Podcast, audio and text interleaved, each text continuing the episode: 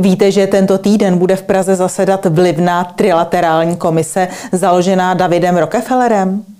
Víte, že se jejího jednání zúčastní prezident Pavel i premiér Fiala a že se bude mluvit i o novém světovém řádu? Víte, co spojuje trilaterální komisi a Bilderberg? A víte, kteří Češi jsou členy trilaterální komise a kteří na ní v minulosti aktivně vystoupili? Budete se divit. Praze bude tento týden zasedat hodně velká a vlivná neziskovka. Sejdou se zde členové Trilaterální komise. To je mezinárodní politicky orientovaná nevládní organizace, kterou založil před 50 lety americký finančník David Rockefeller. Jejím účelem je schromáždit ekonomické, sociální a intelektuální vůdce celého světa, aby diskutovali o celosvětových problémech. Členy komise jsou soukromé osoby, které nemají žádnou politickou ani ekonomickou moc. Komise ale předkládá vládám politické návrhy řešení současných celosvětových problémů. Neboli elitami vyvolené soukromé osoby radí politikům zvoleným občany ve volbách, jak mají dělat svou práci. A jak vám za chvíli ukážeme, naši politici se na účast na jednání komise jen a jen třesou. Aby bylo jasno, máme k dispozici informace o programu i o účastnících pražského jednání. V Praze trilaterální komise jednala zatím jen jednou, a to v roce 2002. Tehdy k účastníkům promluvil na Pražském hradě prezident Václav Havel. Poslechněte si. Dámy a pánové, vážení přítomní, před desítiletími, ale hlavně před staletími bývala Praha takovou zvláštní křižovatkou různých hnutí, dějiných pohybů, ideí. Souvisí to nepochybně s jejím umístěním v samotném centru Evropy v místech, kde tradičně se prolínaly různé sféry zájmů a vlivů a souvisí to asi i s tím, že Praha je prostě hezké město. Po dlouhých desítiletích totalitního systému, kdy Praha zdaleka takovouto roli nehrála a hráti nemohla, zdá se mi, že v posledních třinácti letech jakoby se k ní trochu vracela. Koná se tu překvapivě velké množství různých setkání, setkání nejrůznějšího druhu a jakoby opět se stávala Praha jakousi důležitou evropskou křižovatkou. Já pevně věřím, že toto vaše první setkání v Praze souvisí s touto nově se objevující tradicí a že ji obohatí. Přeji vašim jednáním úspěch. To, co jste právě slyšeli, byl doslovný přepis mluveného slova. Uvidíme, v jakém formátu vystoupí prezident Petr Pavel. Zda bude mluvit z patra, nebo zda bude mít čtecí zařízení. A kdo mu vlastně projev napíše. Mimochodem, v roce 2002 na setkání Trilaterální komise na Pražském hradě vystoupil také tehdy jako poslanec Václav Klaus. Ten později v tisku kritizoval tehdejšího předsedu vlády Vladimíra Špidlu, že se akce nezúčastnil a na místo jednání Trilaterální komise se rozhodl setkat s občany na Moravě. Trilaterální komise je celosvětová členská organizace, která po desetiletí združuje vysoce postavené politiky, vedoucí představitele podniků a zástupce médií a akademické sféry, aby diskutovali a navrhovali řešení některých z nejtěžších světových problémů. Z České republiky je v současné době členem výkonného výboru komise Ladislav Bartoníček. Mocný muž českého biznesu, donedávna spojovaný zejména se společností PPF. Mimochodem, víte, jak vznikla trilaterální komise? Založili v roce 1973 americký finančník David Rockefeller. A víte proč? Protože Bilderberg podporoval dialog jen mezi Evropou a Severní Amerikou a odmítal přizvat Japonsko. Proto finančník před 50 lety založil trilaterální komisi. David Rockefeller má s naší hlavou státu něco společného. Jestli pak víte, co to je? Rockefeller byl členem americké vojenské rozvědky a během druhé světové války sloužil v severní Africe a ve Francii jako vojenský špion. Hlavními předměty zájmu komise měly být především mezinárodní obchod a investice, životní prostředí, kontrola kriminality a drog, kontrola růstu populace a pomoc rozvojovým zemím.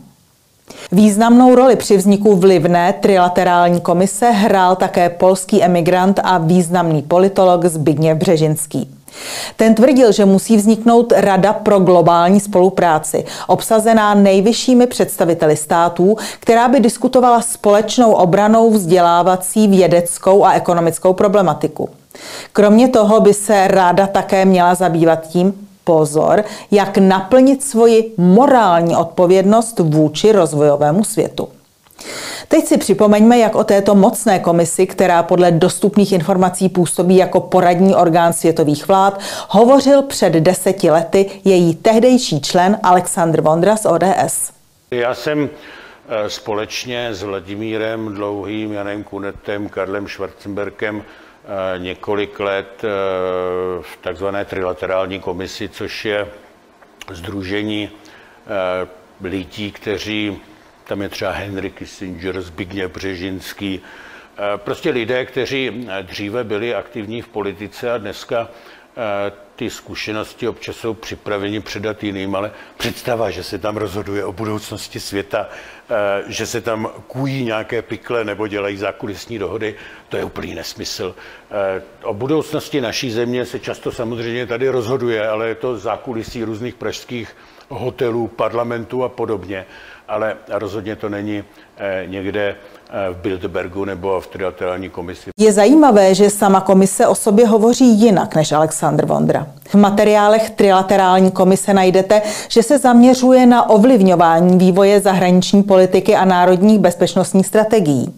A její evropští členové jsou odhodláni usilovat o proces evropského sjednocení. Neboli takový lehký NGO potlach bez vlivu na politiku jednotlivých států to tedy úplně nevypadá. V současné době združuje trilaterální komise 42 států a má celkem 415 členů. Českou republiku v ní kromě zmíněného Ladislava Bartoníčka spojeného s PPF zastupují Vladimír Dlouhý, dnes předseda Asociace hospodářských komor Evropské unie a regionální ředitelka společnosti Google pro střední Evropu Tatiana Lemoň. A na setkání trilaterální komise v Praze, které proběhne jak na hradě, tak v obecním domě, vystoupí například premiér Petr Fiala nebo prezident Petr Pavel. Jednotlivá témata budou moderovat zmocněnec vlády pro dezinformace Tomáš Pojar, Ladislav Bartoníček, Vladimír Dlouhý nebo také bývalý guvernér České národní banky Zdeněk Tůma. Kromě nového světového řádu se bude v Praze hovořit o válce na Ukrajině, evropské energetické bezpečnosti, o zelené politice, o digitální ekonomice budoucnosti nebo o závislosti na Číně.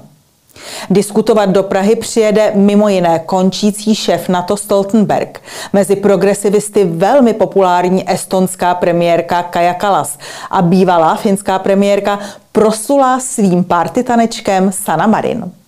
Zúčastní se i americká senátorka a podporovatelka prezidenta Bidena Amy Klobucharová, bývalý guvernér německé centrální banky Axel Weber a švédský expremiér Karl Bildt. Celou akci organizuje agentura, která patří společnosti PPF.